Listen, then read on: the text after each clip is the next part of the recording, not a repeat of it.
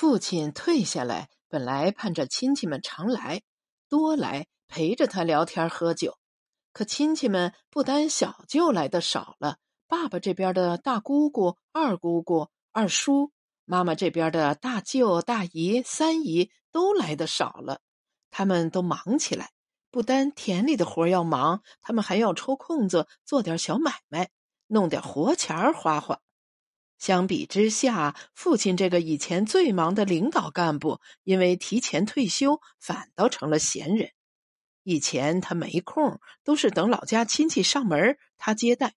现在他开始积极打听老家亲戚的婚丧嫁娶，把日子小心的记在台历上，拿红笔标好，生怕忘记了。父亲和母亲主动往乡下跑。不单是结婚、葬礼这样的大活动，甚至孙辈儿十二岁元生这样的小活动也参加，纯粹是借着这样的由头走亲戚。父亲去小舅家那次是小舅邀请的，说二表哥要学手艺拜师。父亲接到电话，既兴奋又不解。现在农村变得礼数这么多啊！不单婚丧嫁娶要折腾，拜个木匠师傅还要大操大办，这样的活动他还真没参加过。见父亲犹豫，小舅在电话里大喇喇的嘱咐姐夫：“你务必得来，我和师傅打了包票，说场面肯定够档次。我做官的姐夫要亲自来参加。”父亲才明白，原来是让他去撑门面的。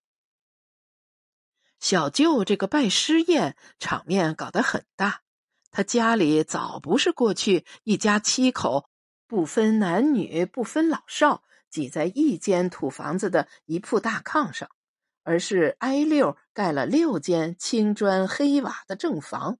他和进子住中间第三间，左边的两间给大表哥、二表哥，第四间给三表弟，第五间给表姐、表妹一对姊妹。最右边的那间宽敞明亮的是厨房兼餐厅，一大家子聚时在那里吃饭。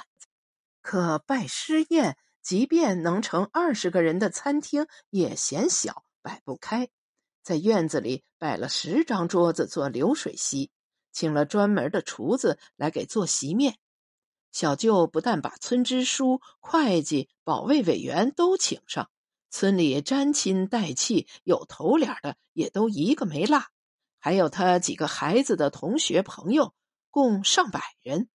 小舅家的院子虽然不小，一下子挤进这么多人就显小了。小舅不觉得拥挤，反而很高兴。他打年轻时起就是个头脑灵光的人，现在政策放开了，他的头脑更灵光了，觉得光种地挣钱还是有限。把地给老大种，还买了五十多只羊羔子自己放。父亲提醒：“不过拜个木匠，学个手艺，拜师宴是不是动静过大呀？”小舅得意地说：“这几年日子翻起身了，拜师宴就是要搞下这么大动静。”小舅挑自家的肥羊杀了两只，两只大肉羊，去除毛皮下水也有过百斤。虎视眈眈的堆在那里，父亲想起他给家里剥羊皮、剔羊肉时的利索劲儿，问：“自己杀的？”小气中气十足的哈哈笑，摆手：“岁数大了，早不干那血淋淋的活了，让村里的羊倌宰杀的，给他一副羊下水算报酬。”小舅指着半人多高的大缸里热气腾腾的羊肉说。这可是纯正的后山绵羊，你家当年又膻又腥、肉还柴的黄羊没法比，味道比那细腻鲜美的很。放开肚子，使劲吃。父亲默默笑笑，没作声，把给小舅家带的两瓶核桃王、一条凤凰烟拿给他。小舅只看了一眼，说：“我有，你还带这些做啥？”和我姐人来就行了，就把东西随意丢在身后窗台上。父亲看桌上烟酒，每桌都摆了两瓶红瓶核桃王，比父亲带来的蓝瓶还高一个档次。烟是红塔山，一盒红塔山要十块呢。父亲不抽烟，又退下来这些年，交际应酬稀少，不知道凤凰烟已经不算上档次的，不受待见了，脸上有点挂不住。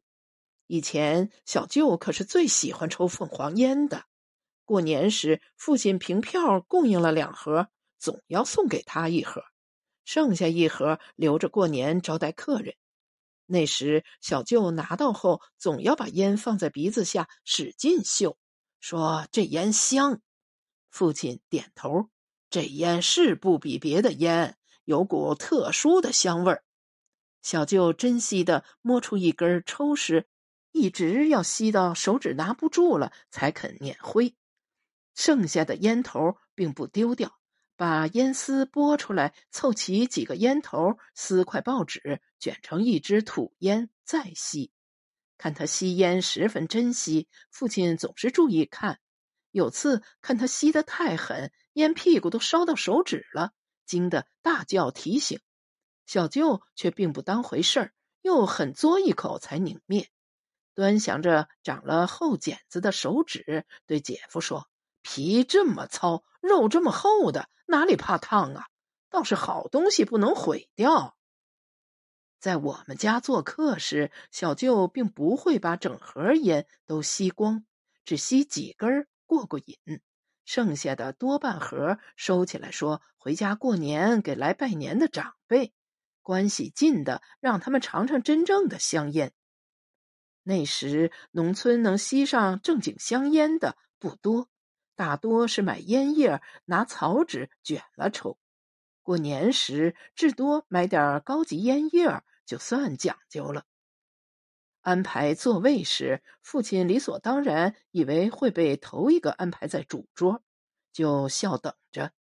小舅笑吟吟的伸手邀请木匠师傅先入主桌就坐。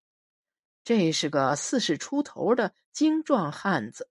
微秃的头顶中间，太阳下亮光光的，脸色微黑红，不似庄稼人的纯黑紫。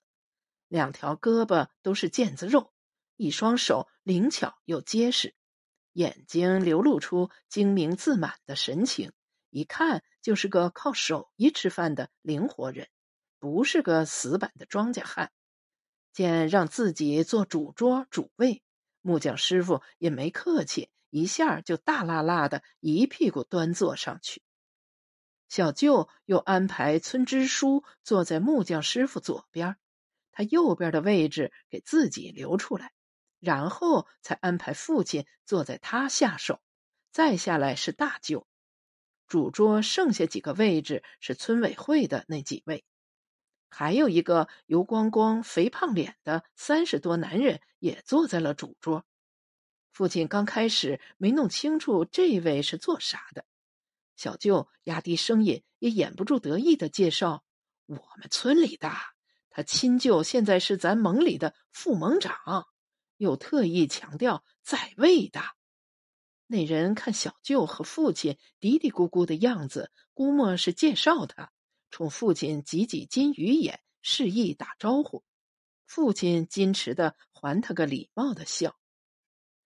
大舅这些年日子也好过了，不再为兄弟两个谁从我们家沾的光多和亲弟弟较劲，和小舅一家关系好起来，走动也勤了。只是对我们一家还有点旧怨，见了父亲并不多热情，虽然挨着坐，脸却僵着，并不多和父亲说话。喝酒时也是每每得父亲端杯主动邀他。不会主动敬妹夫，父亲并不计较，把他当大舅哥敬着。小舅隆重介绍了木匠师傅，说他的手艺不仅方圆几百里出名儿，都传到了街上。他扭头问父亲：“他也到你们街上给城里人做家具，你不知道啊？”父亲懵懂的大睁了眼看小舅子，尴尬摇头。暗想：一个走街串户做小买卖的手艺人，又不是啥名人，我哪里能知道？父亲退了后，我们家从部队大院搬进干休所里，所里的老干部和家属都不习惯有不明身份的人进出，小商小贩更是讨嫌的。干休所门口的警卫警惕性很高，不会随便放进什么闲人进来。